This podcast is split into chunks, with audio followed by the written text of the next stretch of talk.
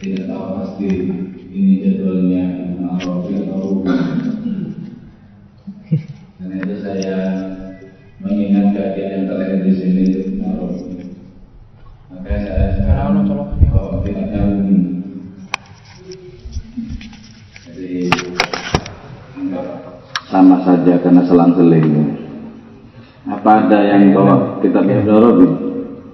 Toh sama-sama nggak bawa kitab jadi sama saja.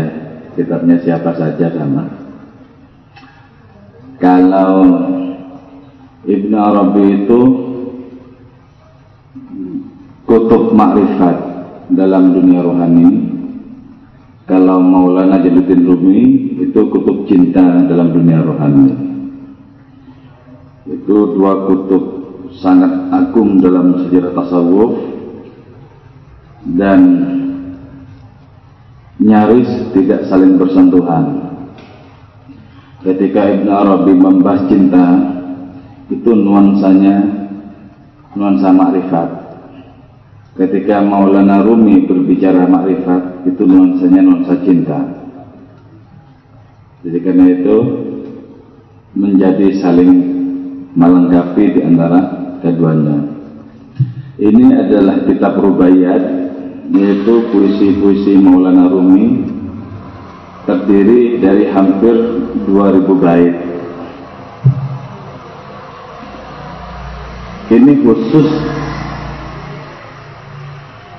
berisi puisi-puisi, tidak sebagaimana kitab-kitab yang lain. Kitab Masnawi walaupun juga disebut berisi 25.000 bait puisi tapi di situ banyak unsur-unsur balada, cerita-cerita, tidak seperti yang ada di dalam kitab Rubaiyat ini.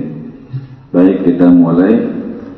Bismillahirrahmanirrahim. Qala al-musannif rahimahullah taala wa nafa'ana bi ulumihi wa amadana bi asrarihi wa fadha alaina min barakatihi wa bikum amin. Fil bad'i pada awal mula dallala menunjukkan Allah ini kepadaku. Bi'alafil altaf dengan ribuan ribuan kebaikan. Wa fil akhir dan pada akhirnya azabah. Meluluhkan Allah ini kepadaku bi'alafil ghususi dengan ribuan ribuan penderitaan. Karena ada itu Allah yang adalah bermain-main di denganku zatin seperti manik-manik zatin mahabbati seperti manik-manik kecintaannya. Wa indama sirtu dan manakala jadi aku kullahu ialah sepenuhnya itu Allah romani melemparkan Allah ini kepadaku.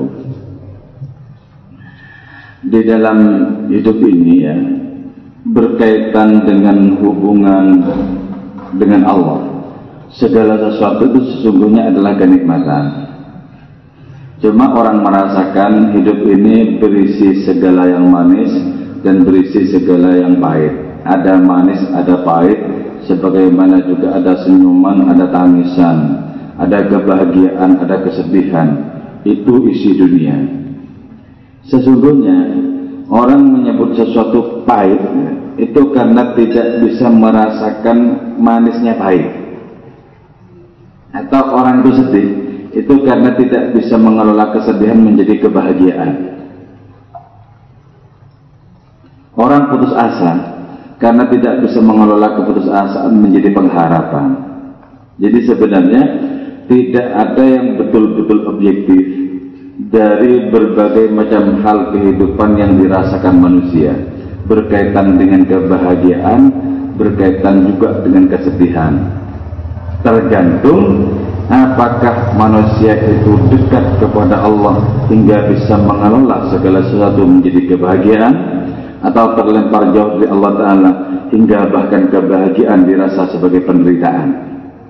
Jadi siapa orang yang batinnya luas bisa seluas samudra seluas cakrawala maka orang ini akan bisa mengelola sebagai berbagai macam persoalan menjadi kebahagiaan menjadi Sementara orang yang batinnya sempit berhadapan dengan segala sesuatu yang sesungguhnya sepele, hatinya akan menjadi gundah gulana, akan dihantui oleh berbagai macam kesedihan dan penderitaan. Maka kata Maulana Rumi pada awalnya Allah menunjukkan kepadaku tentang hadiratnya sendiri dengan beribu-ribu macam kelembutan. Kita dikasih karunia dari sejak semula kita ada. Tidak saja ada kita sebagai wujud, bahkan jauh sebelum wujud, yaitu ketika kita masih merupakan ruh di alam lahut. Saya pernah menjelaskan tingkatan-tingkatan alam ya. Ada alam lahut, ada alam apa? Malakut, terus ada alam jabarut, ada alam nasut. Yang sekarang kita huni ini alam nasut. Jauh beribu-ribu tahun sebelum adanya alam nasut, kita sudah wujud sebagai roh. Dan di situ murni kita mendapatkan karunia kebaikan-kebaikan, kelembutan-kelembutan dari Allah Subhanahu wa taala. Murni. Makanya di situ disebutkan disebutkan fil dallani bi ala fil altaf pada awal mula penciptaanku dan penciptaan alam semesta. Allah Ta'ala menunjukkan kepada semua yang ada ini bi ala fil altaf dengan ribuan-ribuan kenikmatan. Nah tapi karena Allah Maha Tahu andaikan manusia itu hanya dibesarkan oleh kenikmatan maka manusia tidak akan pernah mencapai kedewasaan. Coba orang-orang misalnya ya, kita misalnya, semua yang kita inginkan itu terpenuhi. Kalau begitu terus kehidupan kita, kita tidak akan pernah mengenal dan merasakan apa itu kedewasaan. Baru dalam kehidupan ini ketika kita dihadapkan dengan berbagai macam persoalan, kita kemudian berpikir bagaimana bisa menyelesaikan persoalan itu melakukan problem solving. Nah, dari situ kemudian muncul adanya pendewasaan demi pendewasaan. Nah, kalau begitu, bukankah sesungguhnya apa yang disebut sebagai persoalan itu adalah karunia? Andaikan persoalan-persoalan tidak ada, kita tidak akan mendapatkan karunia yang lebih tinggi tingkatannya dibandingkan dengan berbagai macam kebaikan yang sudah kita terima di awal mula penciptaan kita. Nah dari itu kemudian orang-orang makrifat itu bersyukur Allah menciptakan setan, menciptakan iblis, menciptakan nafsu, menciptakan segala yang buruk. Maka dari sini kita paham kenapa Al-Quran banyak bercerita tentang segala yang buruk. Kisah-kisah pengingkaran, kisah-kisah pembanggangan, kisah-kisah tentang laknat dan azab, kisah-kisah malapetaka. Itu kenapa Al-Quran bertutur tentang seperti itu ya? Itu sesungguhnya dalam rangka mendewasakan hidup kita, mendewasakan kerohanian diri kita. Nah sebab itu mintalah kepada Allah Ta'ala berbagai macam persoalan tapi juga sekaligus mintalah untuk bisa melampaui persoalan-persoalan itu jadi ada seorang sufi yang berdoa begini, Ya Allah, anugerahkan kepadaku 20 tahun sakitnya Nabi Ayub. Anugerahkan ya Allah kepadaku adanya kegundahan Nabi Yakub karena terpisah dengan anaknya yaitu Yusuf. Berikan ya Allah kepadaku kepedihan Nabi Sulaiman ketika kerajaannya dihuni oleh jin-jin. Berikan ya Allah kepadaku kegalauan Nabi Isa yang dikejar-kejar oleh orang Yahudi. Berikanlah ya Allah kepadaku segala kepedihan yang pernah ditanggung oleh Nabi pilihan Nabi yang terakhir ketika diusir di kampung halamannya sendiri.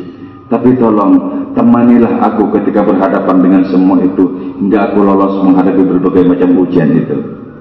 Jadi ujian seberat-beratnya kalau dipastikan kita lolos, ujian itu akan mengantarkan kita kepada jenjang yang lebih tinggi. Karena itu Yang kita khawatirkan bukan perkara ujiannya. Yang kita khawatirkan kalau kita tidak lolos menyelesaikan ujian-ujian kehidupan itu. Kalau lolos, maka itu merupakan lompatan, lompatan spiritual, lompatan-lompatan kerohanian kalau lolos. Karena itu tidak ada seorang nabi pun yang tidak dididik oleh penderitaan, itu tidak ada. Karena itu perlu berbaik sangka kepada Allah Ta'ala kita dikasih berbagai macam persoalan, kegundahan, berbaik sangkalah. Inikah ya Allah caramu untuk menaikkan derajatku di hadapanmu. Wabil akhir ada bani bi'ala fil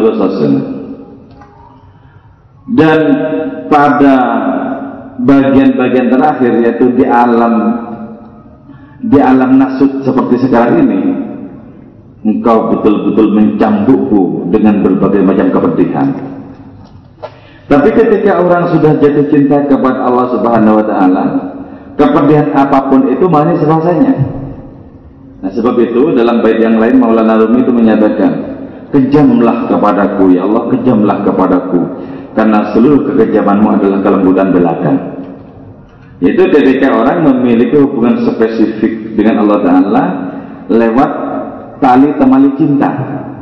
Jadi berbagai macam kepahitan hidup itu sungguhnya merupakan hidangan yang paling mesra yang disodorkan oleh Maha Kekasih oleh Allah Subhanahu wa taala kepada para pecintanya. Sebab itu ketika Nabi Zakaria itu digorok, digorok lehernya oleh orang yang tidak paham bahasa cinta, tidak boleh satu kata pun terlontar dari Nabi Zakaria misalnya, oh, nggak boleh. Sebab apa? Itu merupakan hidangan yang paling artistik yang dirasakan dan dibayangkan oleh banyak orang sebagai kengerian. Karena itu dia Nabi Zakaria. Kenapa? Cintanya yang menyala-nyala kepada Allah Ta'ala tidak mengizinkan beliau untuk berkata, oh, mengizinkan itu. Dan sebab itu temukan hidup yang sepenuhnya mengandung pendidikan cinta. Pendidikan cinta dulu salgoram itu itu tidak didapat dari bangku-bangku sekolah dan perkuliahan tapi didapat dari kenyataan-kenyataan hidup kita yang kita jalani ini dan itu ada sebuah syair yang menyatakan Ta'allam bukaya wa nuhya hammam. Pelajarilah tangisanku dan menjeritlah engkau wahai burung merpati. Khudh an sujuni durusal karam. Ambillah dari duka dari takut pelajaran-pelajaran cinta. Jadi bagi orang yang sudah kadung jatuh cinta kepada Allah Ta'ala sebagai satu-satunya maha kekasih bahkan burung merpati sekalipun sebagai lambang cinta pada setiap pernikahan itu kalah gairah cintanya. Karena itu burung merpati sekalipun mesti mempelajari tangisan-tangisan para pecinta. Baik berikutnya ya. Ta'alam bukaya wa nuhya amma. Pelajarilah tangisanku dan menjeritlah wahai engkau burung merpati sakar bi khamril hawa. Aku mabuk dengan khamar cinta. Aku mabuk dengan anggur cinta. Sakar bi khamril hawa wal gharam dan kerinduan. Jadi kalau ini menjadi hubungan, menjadi tali temali kita dengan Allah Subhanahu wa taala, seluruh penderitaan dunia ini sepele adanya. Bahkan orang ini masih bilang, tambahkan lagi, tambahkan lagi berbagai macam derita akan kurubah sepenuh-penuhnya menjadi kenikmatan belaka. Di hadapan para pecinta, duri-duri berubah menjadi melati kerikil-kerikil berubah menjadi emas segala-galanya membahagiakan bahkan debu pun serasa memiliki roh dan mengajak kita tersenyum dan tertawa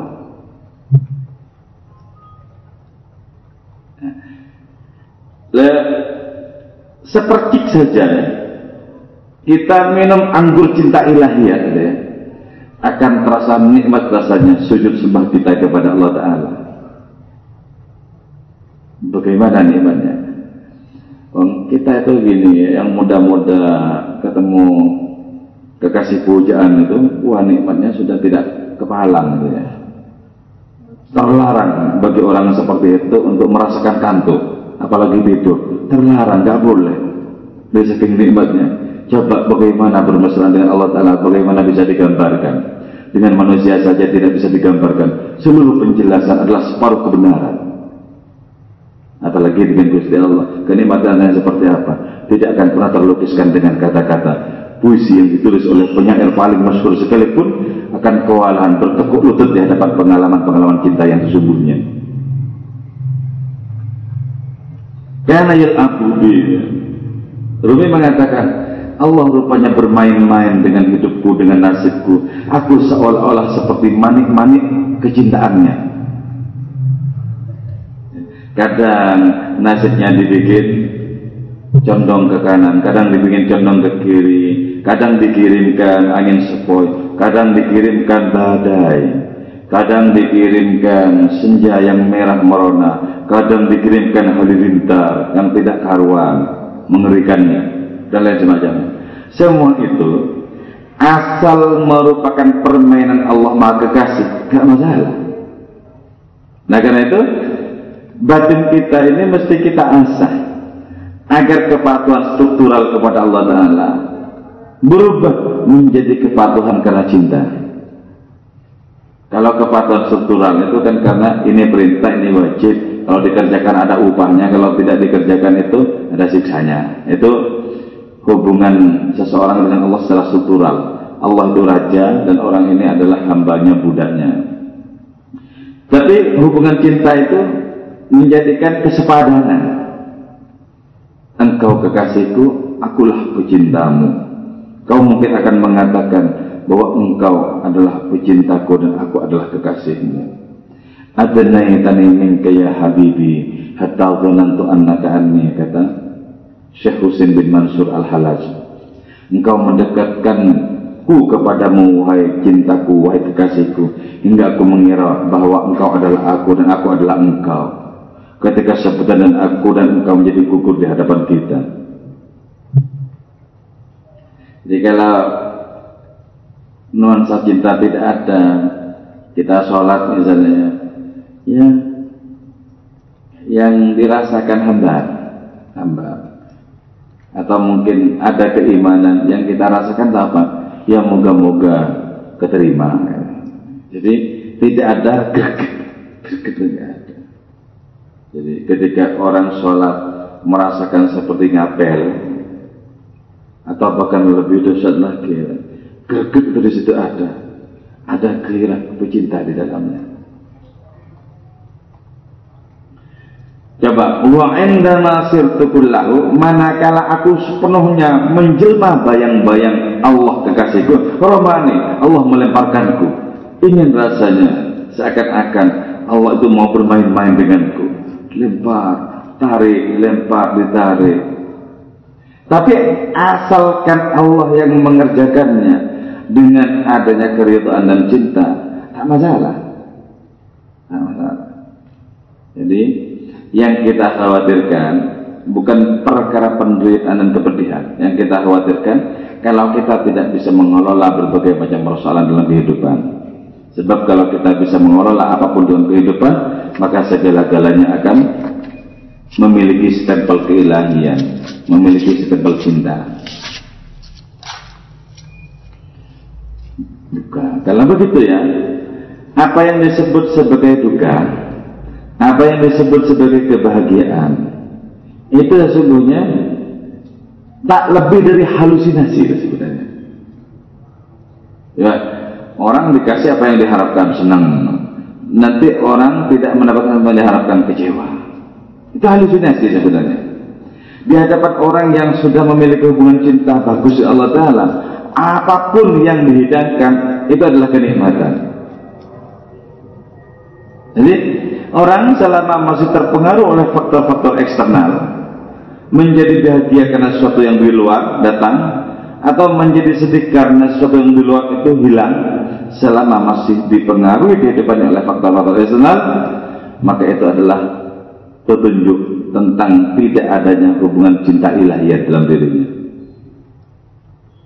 Mestinya kita bisa tertawa dari penderitaan-penderitaan dunia ini. problem-problem kemudian dunia ini kita tertawa kita melampaui segala-galanya sebagaimana orang yang mabuk itu tolong tambahkan di gelasku ini anggur sekali lagi minum habis tambahkan sekali lagi apa pun bisa kujual demi kemabukanku ini bisa kupertahankan nah ini sekedar bahasa simbol. Artinya apa? Hubungan dengan Allah Ta'ala yang sudah sangat dirasa bernuansa kemesraan orang ini akan bertaruh bisa menjual segala-galanya atas nama kemesraannya dengan Tuhannya. Sebab apa? segala sesuatu ini sepele. Kalau dibandingkan dengan orang mendapatkan Allah sepele orang bisa mengorbankan segala-galanya untuk mendapatkan yang terbesar gak masalah tapi ketika Allah itu masih nomor sekian dalam hidup seseorang, orang itu kemudian tidak mudah mengorbankan segala-galanya.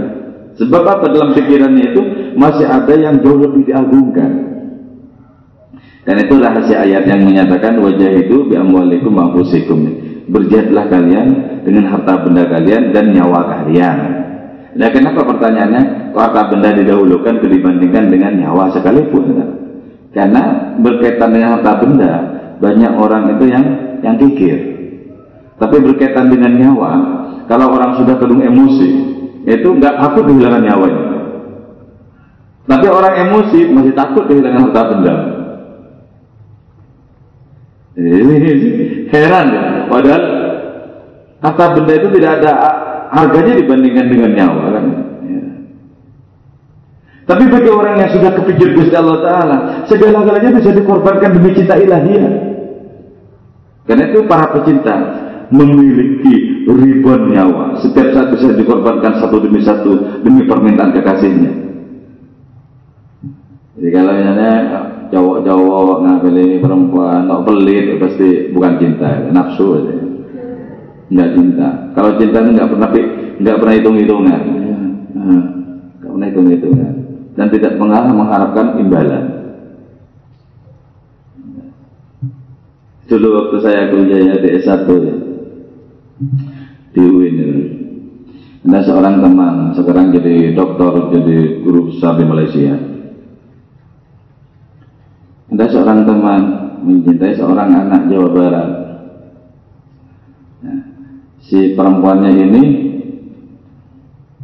mau terima tapi ada syaratnya. Syaratnya apa? Enggak ngerokok. Enggak ngerokok. Demi cintanya dituruti lah. Si kawan ini yang bisa ngerokok nggak ngerokok.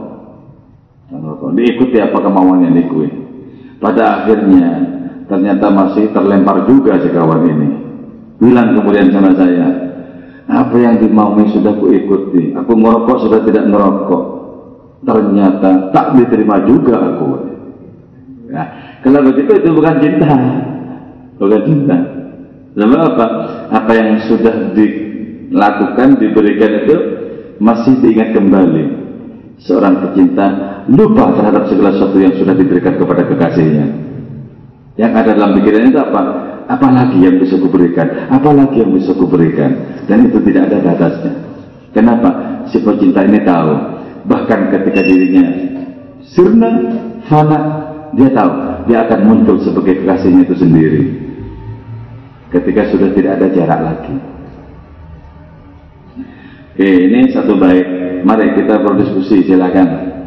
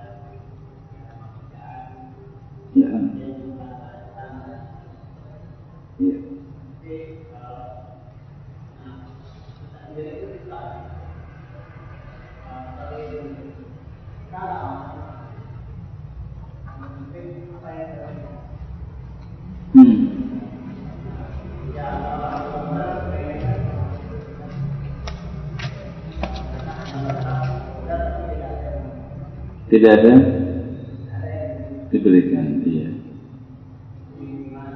Hmm. Popularitas itu ya, itu sesungguhnya merupakan efek, efek, efek yang sebenarnya tidak pasti. Artinya orang bisa memberikan segala-galanya, efeknya dia menjadi populer. Atau juga ada orang memberikan segala-galanya yang bermanfaat dalam kehidupan, tapi tidak dikenal. Jadi bagi orang yang sudah memahami bahwa kemuliaan terletak di kemanfaatan itu, orang itu tidak akan pernah berpikir lagi tentang popularitas. Orang berpikir popularitas itu biasanya orang itu lebih menangkap unsur gaya sok dikenal gitu. jadi ke sana bukan terutama melihat spirit dari kehidupan orang yang sudah populer itu jadi ketika membaca nama-nama besar pengennya memiliki nama yang sebesar itu gitu. jadi tidak kenapa tidak terinspirasi dengan adanya kerja-kerja yang bermanfaat yang sudah dilakukan oleh tokoh itu nah, sebab itu jangan pernah punya cita-cita untuk menjadi orang terkenal ya, termasuk jangan pernah punya cita-cita seperti itu. Tapi bercita-citalah untuk memberikan sebanyak mungkin kemanfaatan dalam hidup ini. Makanya kalau kitab hikam Syekh Tajuddin itu malah sebaliknya. Idfin wujudaka fi abil khumul. Kuburlah wujudmu di bumi ketidakterkenalan. Jadi nggak ada gunanya sebenarnya. Dulu ketika tahun-tahun 90-an saya menulis di koran-koran ya, nulis saya nulis artikel, nulis puisi, nulis cerpen semacamnya. Dalam batin saja tujuan waktu itu saya harus menjadi orang terkenal minimal sebagai intelektual nasional dulu minimal menjadi penyair nasional ternyata pada akhirnya saya akui itu cita-cita yang salah cita-cita yang salah. Cita. Kenapa? Waktu itu saya cuma membaca karya orang-orang yang sudah termasyhur, yang sudah populer. Kemudian saya punya anak-anak, ingin menjadi sebagaimana mereka popularitasnya. Ya. Jadi kalau misalnya kayak sekarang, enggak dikenal sekalipun enggak masalah. Enggak masalah. Dan tidak memiliki sedikit pun keinginan untuk menjadi termasyhur. Sudah enggak ada. Tidak ada. Tapi sebagai sebuah proses, nggak apa-apa saya kira. Ingin menjadi orang terkenal, boleh. Terkenal ada dua, terkenal yang terpuji, terkenal yang tidak terpuji.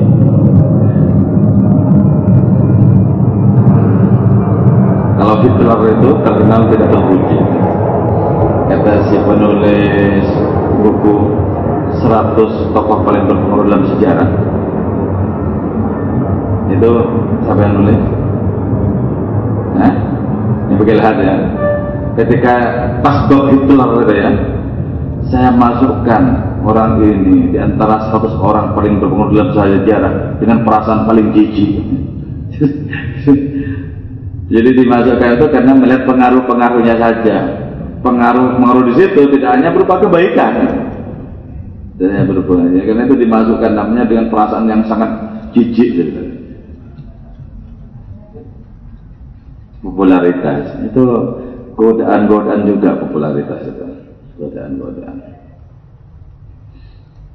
Ada juga model gini. Orang seperti Wes al itu masturun fil arti ma'rufun di sama tidak dikenal di bumi di zamannya. Tapi sangat masyhur populer di antara para malaikat di langit sana. Jadi ada modelnya orang seperti itu ya. Jadi dalam kehidupan ini ya terhitung sebagai orang-orang awam atau bahkan gembel. Tapi begitu istimewa nasibnya, begitu istimewa derajatnya di antara para malaikat sana. Itu berarti sanggup menyembunyikan hubungan mesranya dengan Allah Ta'ala hingga tak terdeteksi oleh manusia. Jadi Allah itu memiliki orang-orang yang masyhur, tapi juga memiliki orang-orang yang sepenuhnya mastur yang masyhur seperti Syekh Qadir Jilani ya, masyhur. Karomah-karomahnya itu mutawatir nggak mungkin dipungkiri disaksikan oleh ratusan ribuan orang. Tapi juga ada yang mastur banyak sekali yang tak dikenal bahkan oleh tetangganya sendiri bahwa orang ini adalah orang yang memiliki martabat di hadapan Allah Ta'ala. Jadi karena itu hanyalah merupakan bayang-bayang dan ujian lewati saja perkara masyhur tidak masyhur itu ya kalau kita berbuat sebagaimana semestinya, setelah itu terserah Allah Ta'ala. Mau dibikin terkenal, boleh, mau bikin tidak juga boleh terserah. Bahkan ada para wali itu, perjanjiannya dengan Allah Ta'ala begini. Ya Allah, jangan sekali-kali nama saya kau bukakan kepada manusia. Katanya. Kalau suatu saat kau bukakan nama saya kepada manusia bahwa saya ini adalah pecintamu, tolong di saat itu pula ambillah nyawaku. Jadi ada seorang wali begini, ketika ditanya siapa kau dia? Mau ke mana dia? Terus kerjanya apa? Dia. Orang yang tanya ini kok cuma dapat jawaban dia dia terus. Akhirnya curiga yang kau maksud dia itu Allah ya? Terus si wali ini oh mati langsung kenapa? Sudah diketahui rahasia hubungannya dengan Allah Taala. Mati ada seorang sufi menjelang maghrib datang ke sebuah pondok. Datang ke sebuah pondok. Si sufi ini yang sudah renta usianya yang sudah senja usianya tiba-tiba datang dan duduk di situ. Terus ditanya sama si tuan rumah sama kiainya ini sebenarnya pekerjaan Simba ini apa katanya? Sebentar katanya. Sebelum saya menjawab pertanyaan apa boleh saya bermalam di sini? Oh boleh boleh kata dia asal jelas identitasnya boleh. Sebenarnya pekerjaan Simba ini apa? Saya berjualan nak. Terus berjualan apa?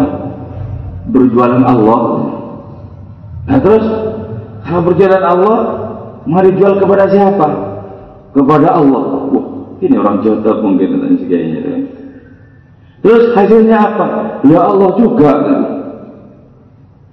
Begini mbak kata sebagainya itu. Allah itu melarang melarang panjenengan untuk berbicara dengan santri-santriku di sini. Kata simbahnya itu tadi bilang, kalau begitu ya Allahku lebih bagus dibandingkan Allahmu. Sebab Allahku tidak pernah melarang kamu bicara dengan santrimu. Sementara Allah mau melarang aku bicara dengan santrimu. Kan masih lebih bagus Allahku. Orang yang orientasinya cuma satu. Nafas keluar masuknya cuma bernilai satu. Jadi nggak usah populer-populer lah. Nggak usah populer. -populer kalau nama kita tercatat baik di hadapan Allah Ta'ala itu sudah pasti populer di antara makhluk-makhluknya Allah Ta'ala yang tunduk. Itu populer. Betapa banyak orang-orang populer di kalangan manusia sama sekali tak populer di hadapan Allah Ta'ala. Di hadapan malaikat tidak populer. Karena itu jangan terpengaruh oleh popularitas yang sangat fana. Dan saya fana ada lagi?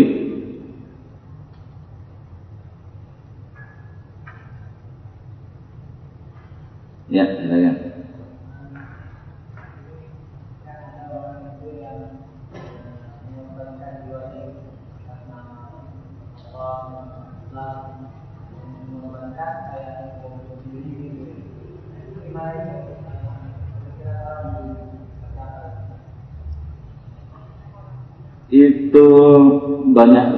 Banyak sekali ya sungguhnya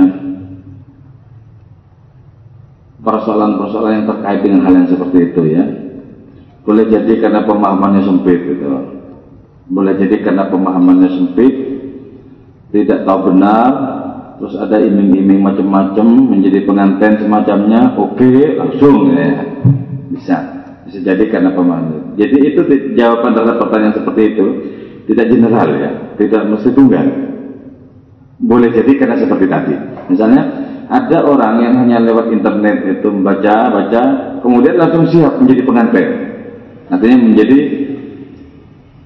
bom bunuh diri gitu. Ada ya. Cuma lewat internet saja. Ya. Tapi juga karena tidak bisa kita generalisir seperti saya katakan tadi, boleh jadi memang ada yang memang sepenuh hati memikirkan tentang tentang tegaknya Islam. Ada orang yang sepenuh hati memikirkan tentang bagaimana Islam dipermainkan. Ya. Sebab itu pun juga sama-sama ada rujukannya dalam sejarah. Dalam sejarah itu ada yang disebut dengan istishhad atau mencari syahid. Karena itu kalau kita baca Hayatul Sahabat, ya, ada banyak sahabat Nabi yang memang minta kepada Nabi untuk didoakan. Tolong Nabi saya doakan untuk mati syahid. Gitu. Itu memang ada. Atau kita membaca, misalnya sejarah salah seorang sahabat, yaitu Abu Dujana ya. Abu Dujana. Abu Dujana itu pernah melayani tantangan Nabi. Nabi ketika menjelang peperangan itu megang pedang. Nabi bilang, siapa di antara kalian yang mau menerima pedang ini dan menggunakannya di peperangan sampai bengkok? Enggak ada orang yang ngacung kecuali Abu Dujana. Barok bin Aziz. Ya. Saya katanya, kasihkanlah sama Nabi. Kasihkan sama Nabi. Eh, kasihkan oleh Nabi sama Barok bin Aziz sama Abu Dujana ini. Nah, di waktu berangkat ke peperangan, ke peperangan, orang ini bisa dikatakan tidak tahu sopan santun. Berjalan di hadapan Nabi dengan pengikat kepala berwarna merah dan jalannya itu begini-begini.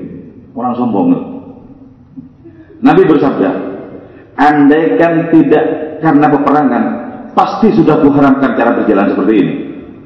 Jadi, jadi Nabi itu juga kontekstual ya. Tidak setiap orang gini-gini itu diharapkan. Tidak enggak. Kalau konteksnya untuk menuju ke peperangan, enggak apa-apa kalau Nabi itu ya.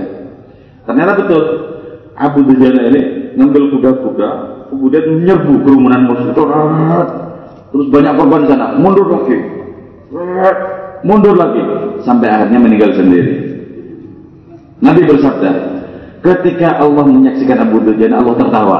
Jadi itu Nabi dalam rangka menjawab pertanyaan sebenarnya. Apakah Allah tertawa? Ayat haku rabbuka ya Muhammad. Apakah Tuhanmu tertawa Muhammad? Iya tertawa. Nah ketika Nabi bersabda Allah itu tertawa, Nabi juga tertawa sampai geramnya kelihatan. Gitu. Kelihatan. Nah kalau misalnya ini dijadikan sebagai referensi bagi pembunuh diri itu misalnya ya itu pada bagian-bagian tertentu di mana Islam itu dilecehkan misalnya itu nggak masalah nggak masalah tapi seperti jawaban tadi saya itu jangan dijinalisir. Tentu tidak semuanya seperti Abu Dujana atau tidak semuanya konyol saya kira gitu. Jadi jawabannya tergantung kepada kepada masing-masing orang yang melakukan hal yang seperti itu. Karena itu ya tahun 2004 tahun 2004 saya pernah mengulas bukunya Imam Samudra di Jawa Pos. Imam Samudra menulis buku Aku Melawan Teroris gitu ya. Saya baca buku itu sampai hatam berkali-kali. Tidak ada satupun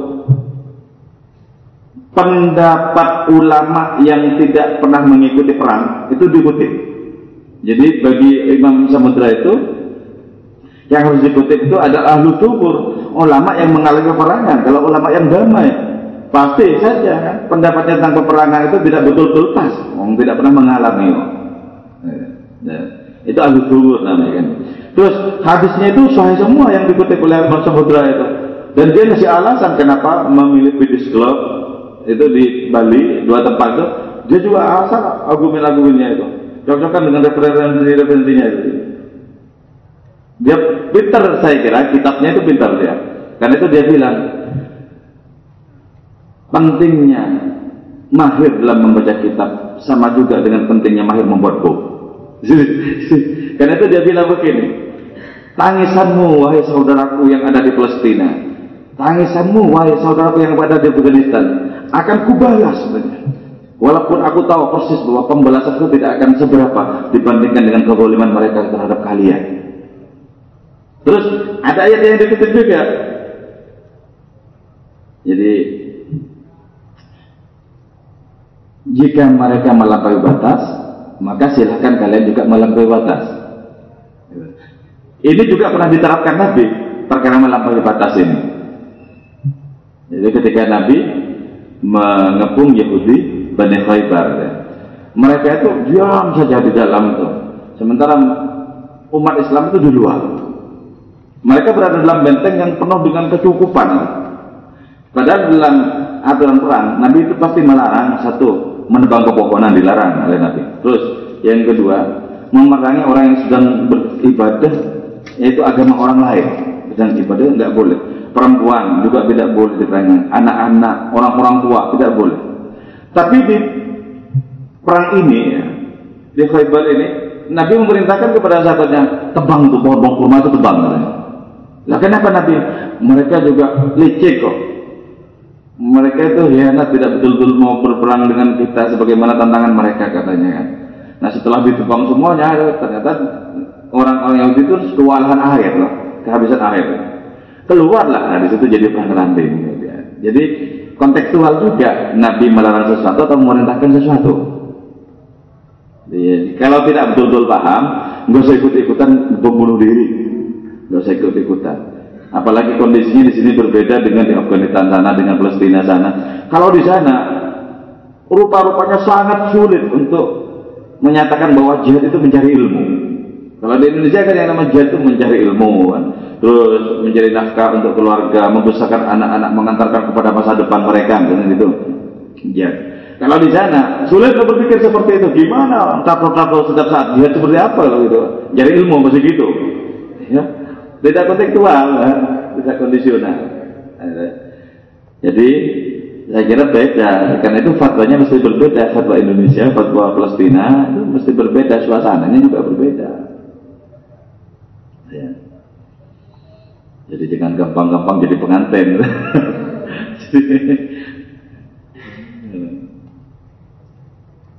Apalagi wah nanti masuk pembahasan tentang ISIS, wah makin panjang gak karuan ke mana-mana.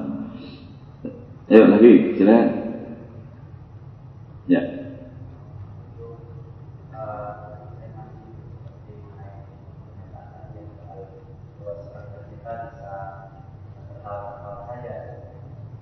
Punya? Iya.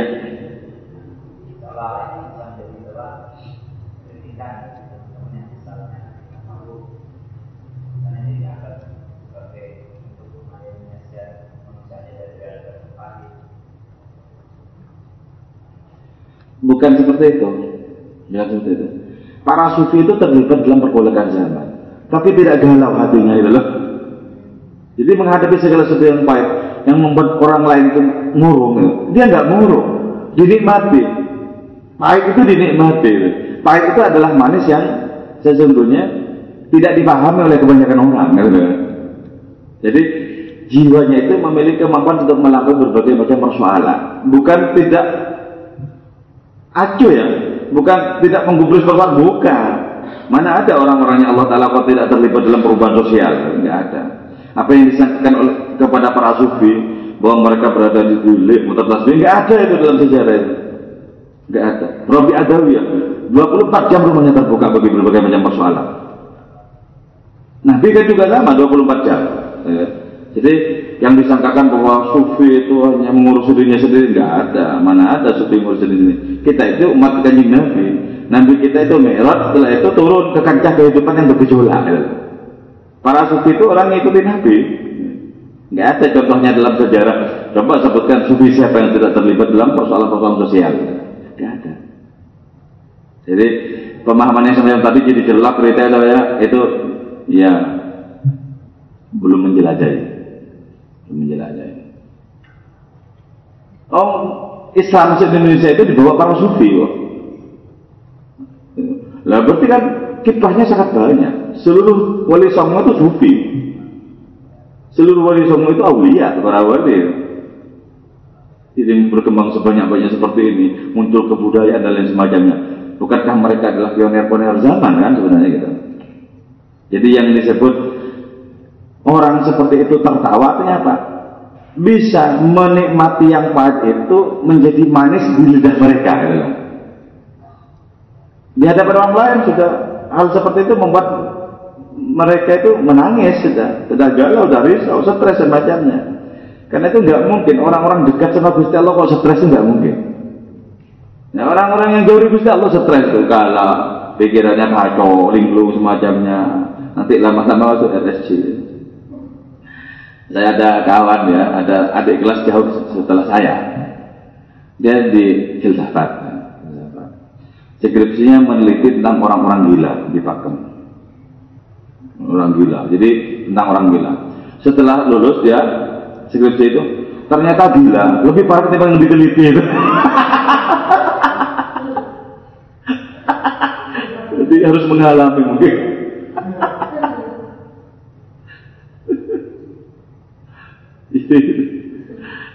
Jadi kita itu berarti gini ya, berhadapan dengan kehidupan itu, berhadapan dengan hidangan-hidangan dari Allah. Mungkin hidangan kenikmatan cocok dengan selera nafsu kita. Mungkin hidangan persoalan itu sebenarnya cocok bagi selera roh kita. Ya mak, kalau orang lebih banyak menggunakan nafsu ketimbang roh, maka orang ini tidak bisa merasakan manis pada kehidupan-kehidupan yang pahit. Para nabi itu senantiasa mengenang sesungguhnya rasa pahit yang tak nyaris tak tertanggungkan di awal-awal di awal-awal kiprah mereka dalam kehidupan. Nabi mengenang dengan sangat manis bagaimana beliau itu diusir di kampung halamannya loh. Nabi Musa mengenang sangat manis bagaimana dikejar-kejar oleh Fir'aun dan bala tentaranya. Kenapa? Itu ternyata adalah hidangan-hidangan bagi orang lain mengerikan, tapi bagi mereka itu adalah kenikmatan. Gitu. Coba misalnya orang-orang yang sukses di Jogja, ya. yang dulunya nggak dikirim orang tuanya ketika mahasiswa, yang pas-pasan, yang banyak jadi tamir masjid karena tidak punya biaya untuk ngekos. Ya pahit baik baik baik baik lama-lama ketika oleh Allah Taala dicukupi buat pasangan nikmat mengenang penderitaan di masa silam saya pernah diundang untuk mengisi ceramah di Tebuireng di tempatnya Gus Dur itu saya disediain kamar juga di situ saya kok rasanya enak saja bergabung dengan para santri itu dari musola. Kenapa? Masa silapku seperti ini nih enak, begitu gitu kan? Tapi bagi orang yang tak pernah mengalami seperti itu di masa silam itu siksaan. Wah tidur kayak gini siksaan banget. Jadi ternyata enak atau tidak itu berada di kemampuan untuk mengelola sini, bukan perkara di luar. Itu.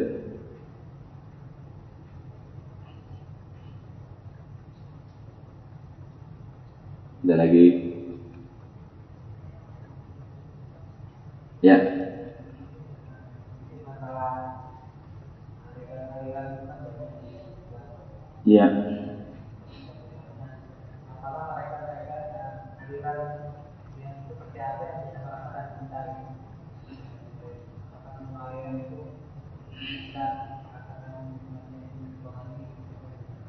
Iya, pada setiap aliran itu dimungkinkan ada orang yang sepenuh hati mencintai Tuhannya.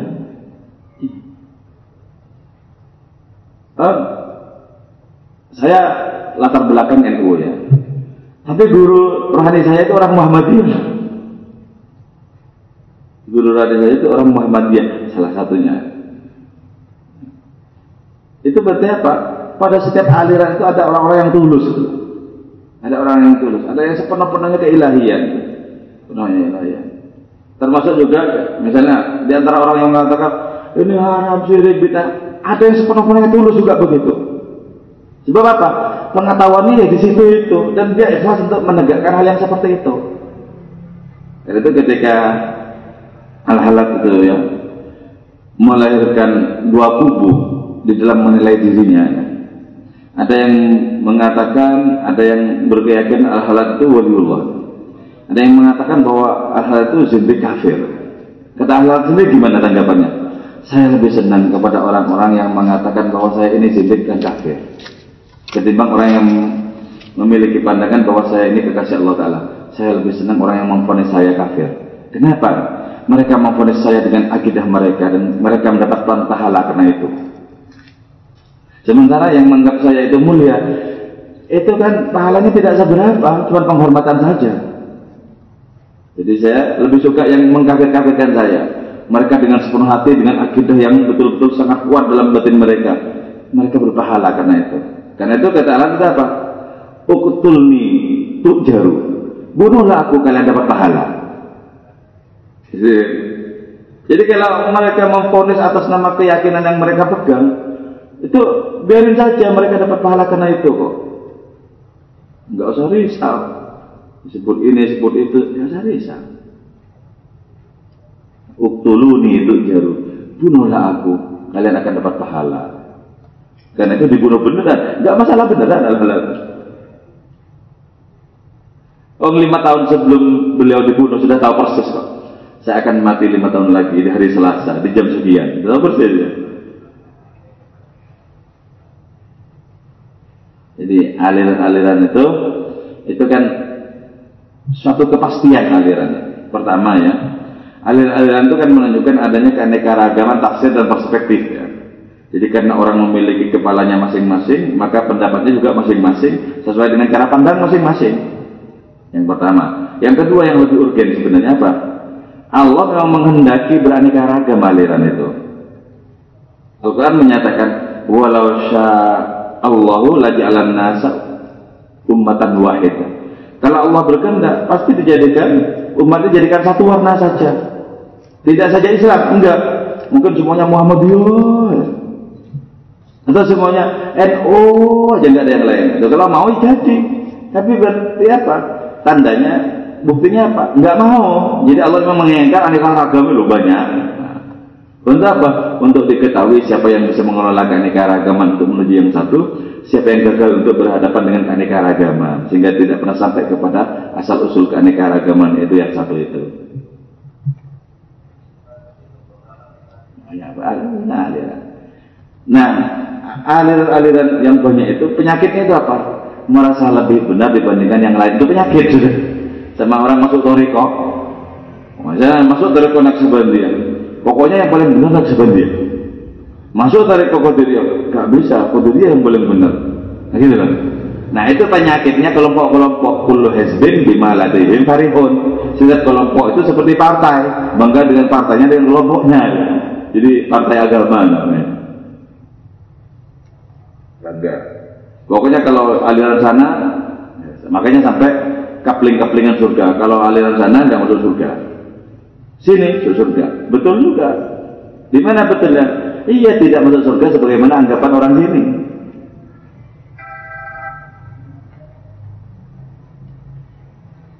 Ada satu bait lagi kalau. Ya, silakan.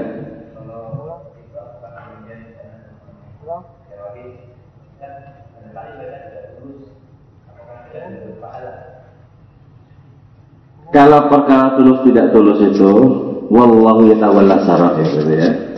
Allah yang menghukumi segala sesuatu yang berlangsung dalam hati mereka. Kalau tidak tulus berarti amal itu tidak ada rohnya. Kalau tidak ada rohnya tidak ada nilainya. Jangankan yang disebut teroris itu, kita sholat saja nggak ada tulusnya, nggak ada apa-apa. Padahal sholat toh, bacaannya ya bacaan sholat semua, gerakannya gerakan sholat, nggak dapat apa-apa juga. Kenapa? Karena ikhlas itu adalah ruh dari sebuah perbuatan. Kalau ruhnya tidak ada sama dengan manusia yang tidak ada ruhnya mati kan gitu. Al a'malu suarun qaimatun. Itu kata kita hikam. Jadi amal-amal lahir itu cuma rangka-rangka saja. Waruhuha sirru wujudil ikhlas biha. Ruhnya amal itu yaitu adanya ketulusan di dalamnya.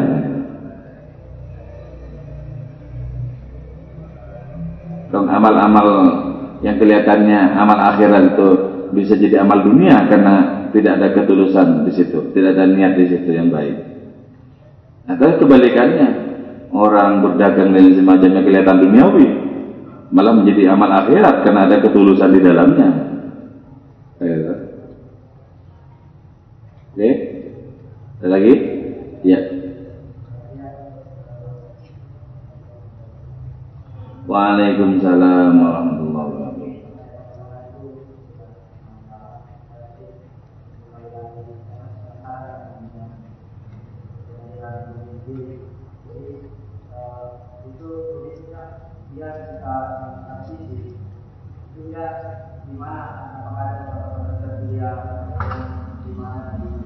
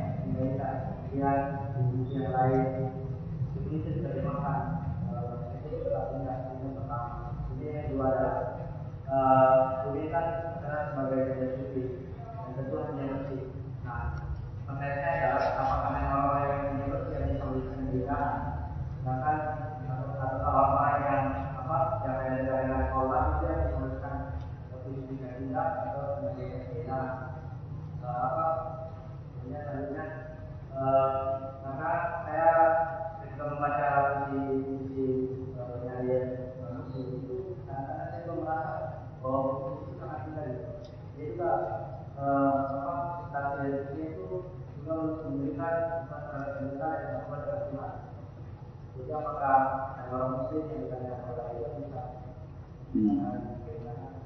Ya. Para sufi itu ya menulis puisi, tidak menuliskan pikiran, ya. tidak seperti penyair-penyair kebanyakan. Tapi mereka itu menulis apa yang sudah mereka rasakan dan alami, menulis apa yang mereka nikmati. Itu. Karena itu Rumi itu tidak pernah sengaja mau menulis tidak pernah. Dia bilang begini, apakah sesungguhnya yang paling kubenci dalam kehidupan ini? Yang paling kubenci adalah puisi. Tapi orang-orang datang kepadaku, bahkan malaikat-malaikat datang kepadaku. Bacalah puisi, bacalah puisi. Puisimu adalah kehidupanku. Maka sesuatu yang paling tidak kusenang, yang paling kubenci itu kulakukan untuk kemanfaatan terhadap mereka. Jadi bukan karena merenung, cari-cari kata-kata, idiom, enggak. Dan itu Mas Nawi yang jumlahnya 6 jilid segini tebelnya itu setiap malam habis Isya itu beliau cuma bilang saja yang nulis itu Husamuddin. Beliau ngalir gitu saja. Seperti mata air yang tidak ada habisnya karena itu kalau beliau dikasih kesempatan kasih kesempatan 100 tahun maka selama 100 tahun menulis puisi itu itu bisa. Ngalir terus kenapa? Terhubung dengan maha mata air yang tidak ada susutnya tidak ada surutnya. Dengan Allah Ta'ala. Itulah sebabnya karya yang seperti itu disebut karya yang dilahirkan oleh akal universal. Dan karya yang dilahirkan oleh akal universal itu tidak ada basinya. Jadi sampai sekarang dikaji tetap enak. Seperti burdanya Imam Busiri yang tadi di awal dibaca tetap enak. Lahir dari akal universal dari pengalaman rohani terus perkara penyair-penyair itu menulis puisi yang indah-indah bisa saja. Sebab bahkan orang kafir pun bisa dipakai oleh Allah Ta'ala untuk memberikan petunjuk. Jadi tidak mesti muslim enggak. Muslim lagi pula apa yang disebut sebagai keindahan itu itu berhubungan erat dengan kemampuan si pembaca kalau si pembaca ini memang bersih hatinya gitu ya, kekuatannya untuk menangkap kebenaran itu sangat nyata dalam dirinya itu sangat mudah untuk mendapatkan keindahan-keindahan yang bagi orang lain mungkin tidak indah. Jadi boleh saja. Sebab Allah Ta'ala itu melahirkan siang dari mana? Dari malam. Malam itu adalah kegelapan. Berarti melahirkan cahaya dari kegelapan. Melahirkan petunjuk dari kesesatan. Sangat mungkin. Tetap oh, bisa. Ada seorang kritikus sastra, Van Eren itu menyatakan, setiap sufi adalah penyair, tapi tak satu pun penyair yang sekaligus sufi.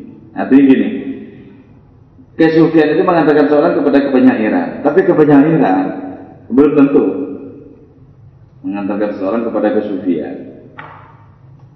Setiap orang yang dekat dengan Allah mengalami perasaan-perasaan indah dan nikmat. Di antara mereka ada yang menuliskan pengalaman rohaninya, ada yang tidak. Nah, yang mengalami itu yang menuliskan itu disebut sufi penyair. Tentu saja yang paling fenomenal di antara sufi penyair itu adalah Maulana Jalaluddin Rumi karena yang paling tebel menulis puisi-puisinya. Oke, ada lagi yang tak terjawab tadi? Oke, lanjutkan satu bait lagi. Kiswatu insanin adapun kisah manusia Ja'alat ialah menjadikan kisah manusia ini kepadaku Usafiku ialah bertepuk tangan Ja'alat ni min duni wiqarin Ja'alat menjadikan kisah manusia ini kepadaku min dunil dengan tanpa ketenangan, wa min dunil tanpa akal, wa min dunil tanpa ruh. Kisah manusia itu membuatku bertepuk tangan. Nah, artinya apa? Kisah manusia itu itu mengandung ribuan pelajaran-pelajaran. Jadi, apakah manusia yang baik ataupun buruk? Di dalamnya ada pelajaran-pelajaran yang sangat berguna. Jadi ternyata kalau begitu, papan tulis ilahi yang sangat luas itu di situ yang tertera tidak saja kebaikan-kebaikan orang dalam sejarah tapi juga keburukan-keburukannya dan itu semuanya menjadi pelajaran yang sangat penting.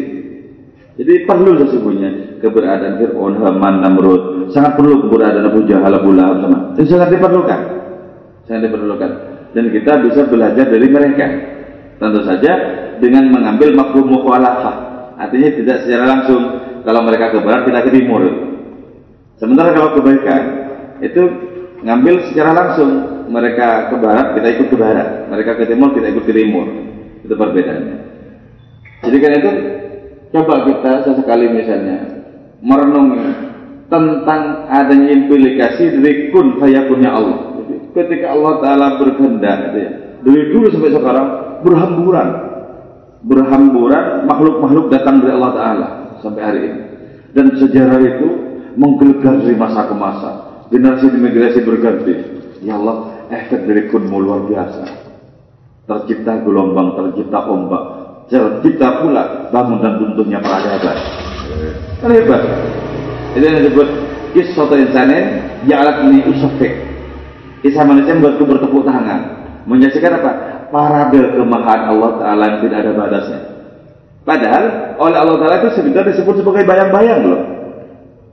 Alam tara إلى ربك كيف مد الظل ولو شاء لجعله ساكنا ثم جعلنا الشمس عليه دليلا Allah Tidakkah engkau melihat Muhammad Tuhanmu menciptakan bayang-bayang sedemikian panjang? Apa itu bayang-bayang? Yaitu gelombang penciptaan dari dulu sampai hari ini terus menerus. Jadi yang hebat bagi manusia itu perjalanan sejarah ini, perjalanan kehidupan ini. Allah menganggapnya cuma apa? Cuma bayang-bayang. Kalau Allah menganggap itu cuma bayang-bayang, kenapa? Harus memenuhi batin kita. Sehingga batin kita itu berisi hanya dengan bayang-bayang. Bayang-bayang itu ada sekaligus tidak ada. Disebut ada ya karena kelihatan, disebut tidak ada karena tidak memiliki dirinya sendiri. Karena itu ya, ada orang mempertanyakan sebenarnya bayang-bayang ikut aku apa aku ikut bayang-bayang? Kalau disebut bayang-bayang ikut aku, matahari di timur, aku ke timur, bayang-bayangnya kok di depan. Tapi kalau disebut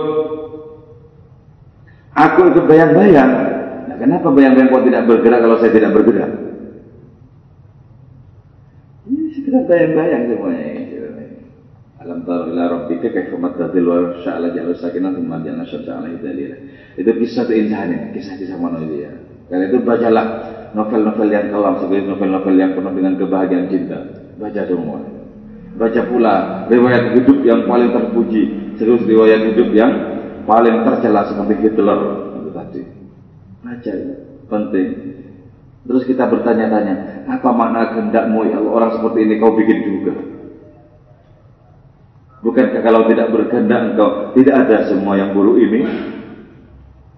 Apakah kebaikan dan keburukan adalah makananmu?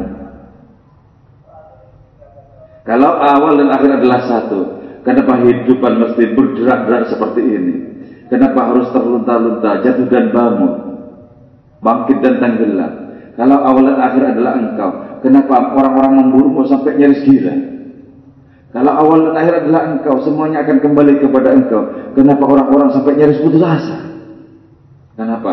Seringkali pengharapan berbau dengan putus asaan dan doa doa terlontar dengan air mata yang meleleh. Kenapa? Apa makna kehendakmu dari semua ini coba? Jadi kisah manusia membuatku bertepuk tangan karena bergembira. Segala-galanya adalah silan hadiratnya semata-mata. Orkestrasi Allah Ta'ala semata-mata. Jalat min dunia karena aku berbahagia dan bertepuk tangan, maka kisah manusia itu menjadikanku tidak memiliki ketenangan sama sekali. Tapi beda ya, kacaunya orang yang dekat kepada Allah dengan kacaunya orang yang terlimpah oleh Allah. Kalau orang yang jauh dari Allah Ta'ala kacau itu stres, tidak memiliki solusi bagi persoalan dirinya sendiri, apalagi untuk persoalan orang lain. Tapi kalau kacau karena Allah itu ya, itu linglung tapi dalam kondisi yang senang. Karena itu Nabi itu berdoa, zidni tahayyuran ya ilahi, ya Nabi. Ya Allah, tambahkanlah rasa bingung yang teramat bingung kepada diriku. Itu bingung yang enak loh. Jadi ada bingung yang enak, ada bingung betul-betul kacau. Kalau bingung yang enak itu bisa begini, menikmati keindahan kekasih nggak paham-paham. Ya Allah, ya Allah, ini apa sebenarnya kok enak sekali, aku nggak paham-paham juga itu loh maksudnya. Tapi kalau bingung yang stres tuh, nggak ngerti apa-apa itu. Jadi beda. Jadi yang disebut jenis min duni tempat ketenangan itu orang yang bergejolak oleh cinta sehingga hidupnya tidak memiliki ketenangan. Gejolak cinta, ukuran cinta yang ada. Karena itu kutuklah aku ya Allah untuk tidak tenang semata-mata karena cinta kepadamu. Enak. Ya. Kalau tidak tenang karena penghasilan macet ya. Min duni bahkan aku tanpa akal. Kenapa? Karena cinta itu ditakdirkan untuk tidak pernah masuk akal. Kalau masih masuk akal bukan cinta. Kalau masih hitung-hitungan, matematika, itu bukan cinta. Jadi nggak masuk akal cinta itu. Karena itu orang yang tidak mengalami cinta akan mengatakan bodoh itu, bodoh. Coba apa kata Imam Busiri? Naam sara taifu man ahwa farraqani wal hubbu ya'taridul ladzati bil alami يا لائمي بالهوى العذر معذرة مني إليك ولو أنصفت لم تلمي صلى الله عليه Naam syarataituan Allah barakani. Ya, memang melintas bayang-bayang orang yang aku cinta itu, maka membuatku tidak pernah tidur sepanjang malam. Iya, Karena tidur ya Allah, ya Allah, ya Allah. Jadi para pecinta itu enggak doyan tidur. Kalau banyak tidur ya pasti jauh dari dunia cinta. Tidur. Karena itu belajarlah melek walaupun dengan cara main gaplek. main kartu pertama-tama, tapi dalam rangka belajar cinta. Nonton bola dalam rangka belajar cinta. Naam saratat man ahwa. Wal hubbu yang bil alamin. Cinta itu memang menukar ketenangan, kebahagiaan dengan penderitaan. Jadi, cinta itu sejenis penyakit yang kalau orang kena penyakit itu selamanya tidak ingin sembuh. Anugerahkan ya Allah kepadaku penyakit yang ketika menimpaku aku tidak ingin sembuh dari penyakit itu. Itu bagian apa? Ya cinta. Gitu. Dan itu jangan pernah menyongsong kesembuhan ketika dilanda penyakit cinta. Dan cinta tidak pernah mengenal tua. Dunia keliling. Memin rahim. Aku juga bisa dikatakan tidak ada ruhnya, tidak memiliki roh. Karena hidupku dipegang oleh kekasih. Terserah ke mana kemauan kekasih, itulah kehendakku. Tidak punya aku. Sudah diserahkan segala-galanya termasuk ruh, termasuk hati, termasuk akal kepada kekasih. Itu hanya dari mana? Hanya belajar dari kisah-kisah manusia.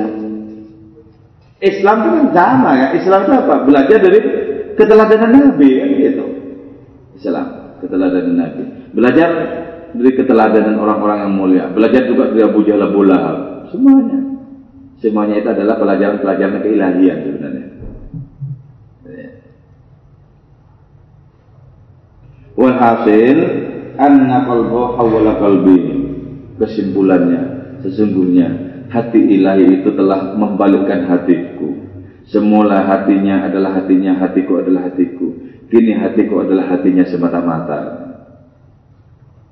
Jadi kalau Allah punya kehendak, kita punya kehendak. Yang terjadi pasti kehendak Allah dan kita kecewa. Tapi keandaikan kehendak kita adalah kehendak Allah, pasti jadi.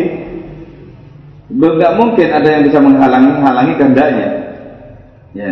Maka beragama secara itu adalah menyelaraskan kehendak kita dengan kehendaknya.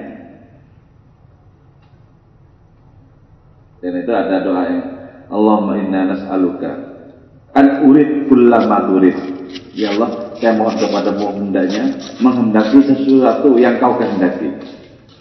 Wa na'udzubika min anturid min anturid ma la turid. Dan saya berlindung kepadamu ya Allah dari menghendaki sesuatu yang kau tidak menghendaki. Ini yang disebut orang Rabbani, orang ilahi ya.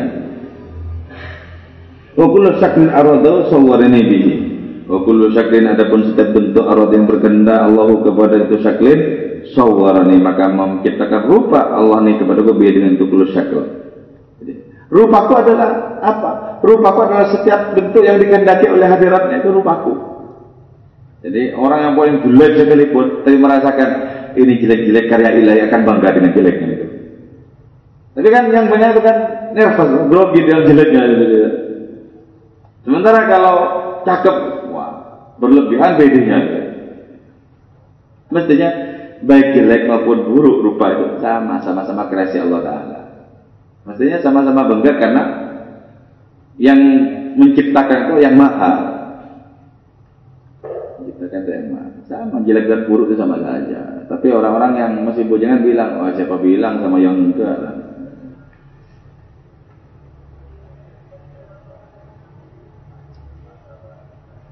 Ya, ini dua bait Ada yang tanyakan belum lahir? Ya, silakan.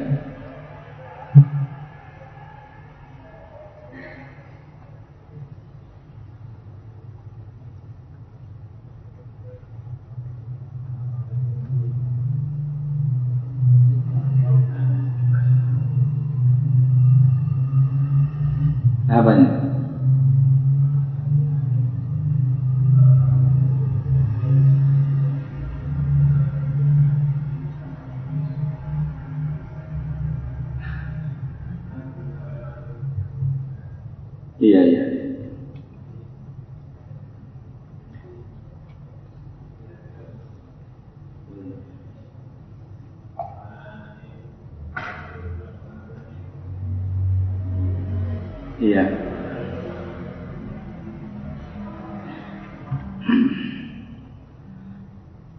Kita tidak bisa memunculkan cinta.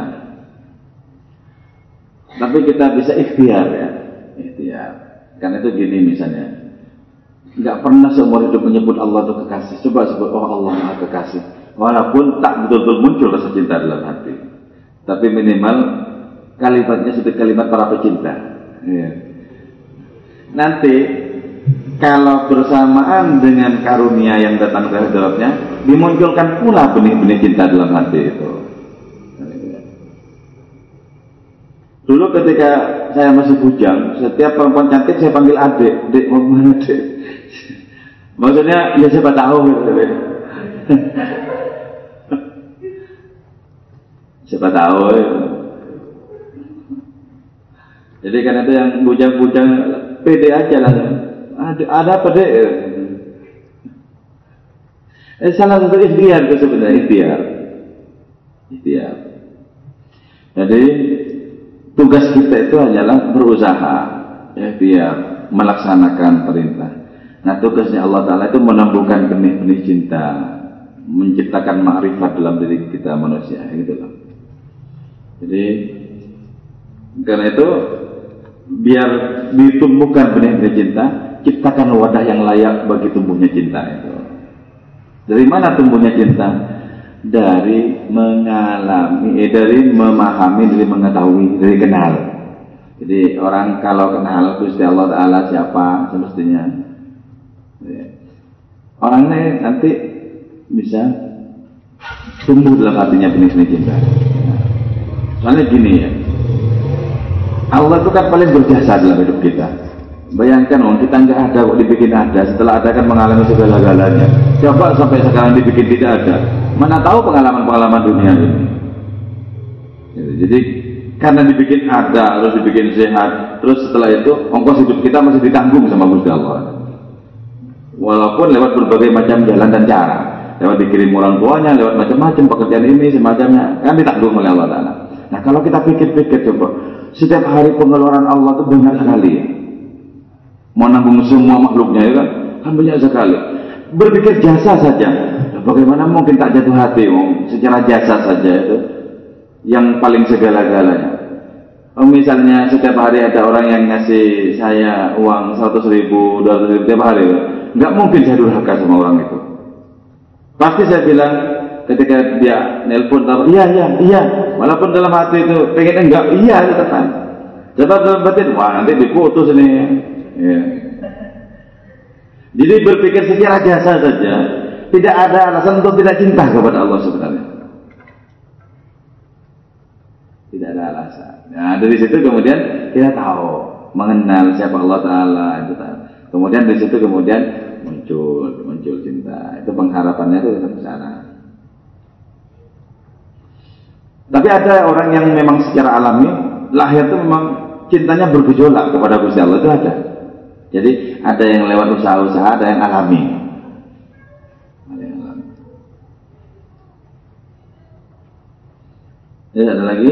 Ada. Kalau mencintai, ya, mau.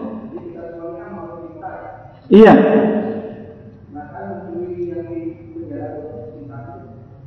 Cinta tapi tidak dipahami itu.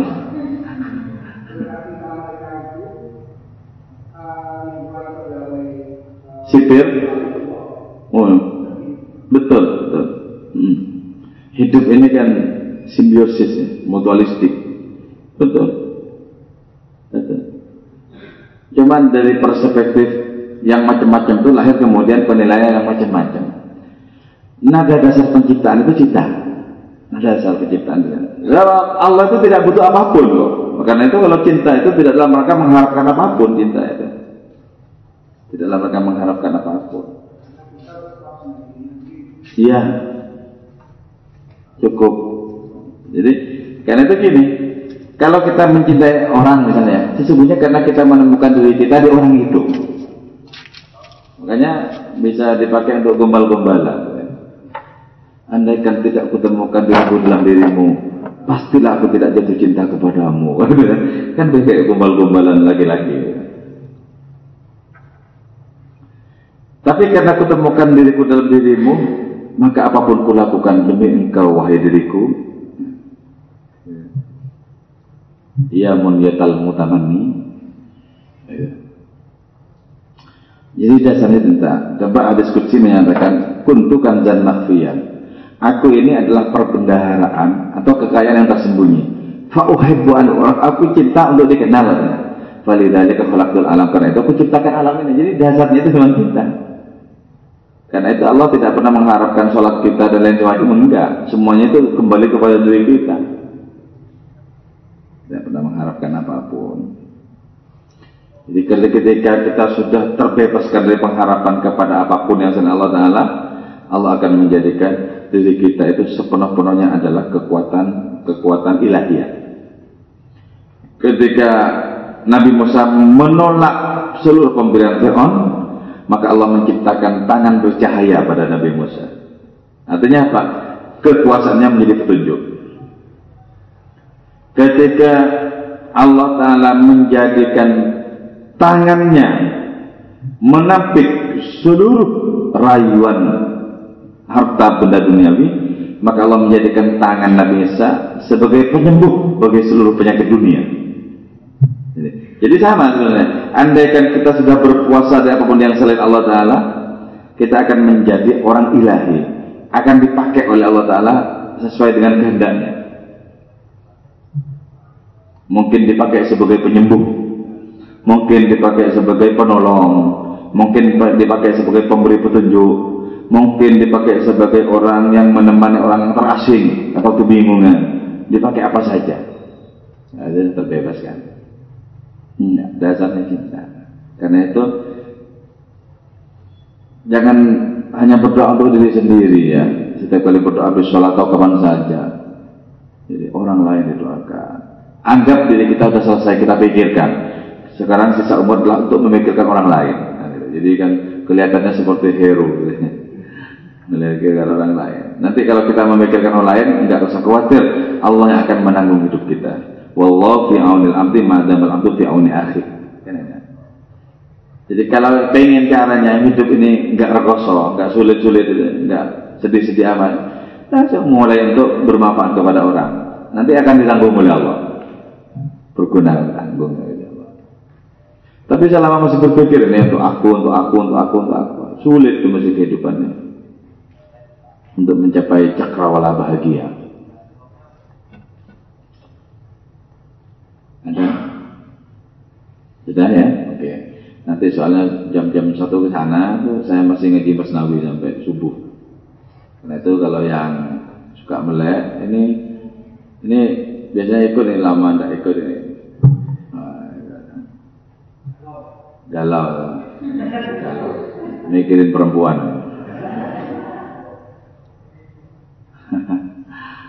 ya ikut, lama tidak ikut. Jadi kita itu perlu menjaga menjaga nafas yang panjang. Jadi tidak usah terlalu bersemangat, tapi diusahakan panjang. Oh gitu. Nafasnya itu nafas keilahian. Oke, mudah-mudahan kita diperjumpakan oleh Allah Subhanahu wa taala. Mari terakhir kita berdoa bersama-sama dengan sehening mungkin, dengan sesyahdu mungkin, dengan sekhusyuk mungkin kita meyakini bahwa Allah itu Maha Pemurah dan kita sangat bergantung kepada Allah, membutuhkan Allah Subhanahu wa taala. Mari saya mulai nanti giliran kita berdoa giliran. Ya Arhamar Rahimin Ya Arhamar Rahimin Ya Arhamar Rahimin Farij muslimin Ya Arhamar Rahimin Ya Arhamar Rahimin يا أرحم الراحمين فرج على المسلمين. وليس نرجو سواك قدرك إلهي دارا قبل الفناء والهلاك يعم دنيا ودين يا أرحم الراحمين يا أرحم الراحمين يا أرحم الراحمين. فرج على المسلمين ربينا شاكرين توفنا مسلمين. نبعث من الآمنين في زمرة السابقين يا أرحم الراحمين يا أرحم الراحمين. يا أرحم الراحمين فرج على المسلمين واختم بآسن ختام إذا دنا الانصرام. وحان حين الحمام وزاد راشه الجبين. يا أرحم الراحمين يا أرحم الراحمين يا أرحم الراحمين فرج على المسلمين بجاه طه الرسول جد ربنا بالقبول وهب لنا كل سول رب استجيب لي آمين يا أرحم الراحمين rahimin ya arhamar rahimin. Ya arhamar rahimin farja'alal muslimin Ya Allah telah engkau berikan kepada kami wujud kami kehidupan kami. Ya Allah kami tak mungkin tak mungkin berjalan menyusuri hidup ini tanpa bimbinganmu tanpa pertolonganmu Ya Allah jadilah ya Allah kawan bagi kami di tengah kesendirian kami dan di tengah kebersamaan kami dengan kawan-kawan Ya Allah, jadilah ya Allah, Engkau yang paling menarik bagi kami hingga kami tidak tertarik kepada yang lain-lain. Ya Allah, menyelusuplah ya Allah di pandangan kami hingga hanya Engkau yang tertatap oleh pandangan kami. Menyelusuplah ya Allah di telinga kami hingga Engkaulah semata yang kami dengarkan dalam kehidupan ini. Ya Allah, Ya Allah, berbagai macam godaan pengingkaran, berbagai macam dusta, kemaksiatan dan kesalahan. Jadikanlah semua itu, Ya Allah, sebagai guru bagi kami untuk mendewasakan hidup kami. Ya Allah, kalau memang persoalan-persoalan hidup menjadikan kami lebih dewasa, anugerahkan kepada kami persoalan-persoalan hidup ini, Ya Allah, hingga kami menjadi piawai untuk menyelesaikan berbagai masalah hidup ini. Ya Allah, Ya Rahman, Ya Rahim, Engkau memiliki ribuan pintu memberikan petunjuk kepada kami. Gunakanlah pintu yang mana pun saja yang Kau kehendaki, Ya Allah. Ya Allah, Ya Allah, kami menyusuri hidup kami, melangkah ke masa depan kami, akan menjadi hamba tanpa kebersamaan denganmu.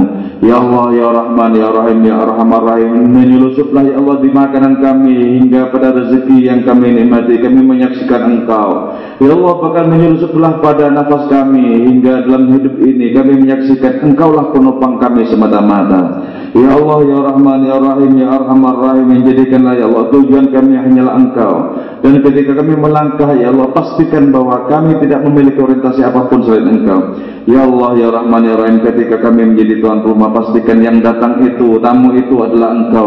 Ya Allah, Ya Rahman, Ya Rahim, Ya Arhamar Rahim Perlihatkanlah, perlihatkanlah kepada kami Ya Allah Bagaimana engkau membimbing kami Bagaimana engkau menjaga hidup kami Ya Allah, betapa telatennya, betapa kasih sayangnya Engkau, Ya Allah. Ketika kami tidurkan, Engkau menjaga tidur kami.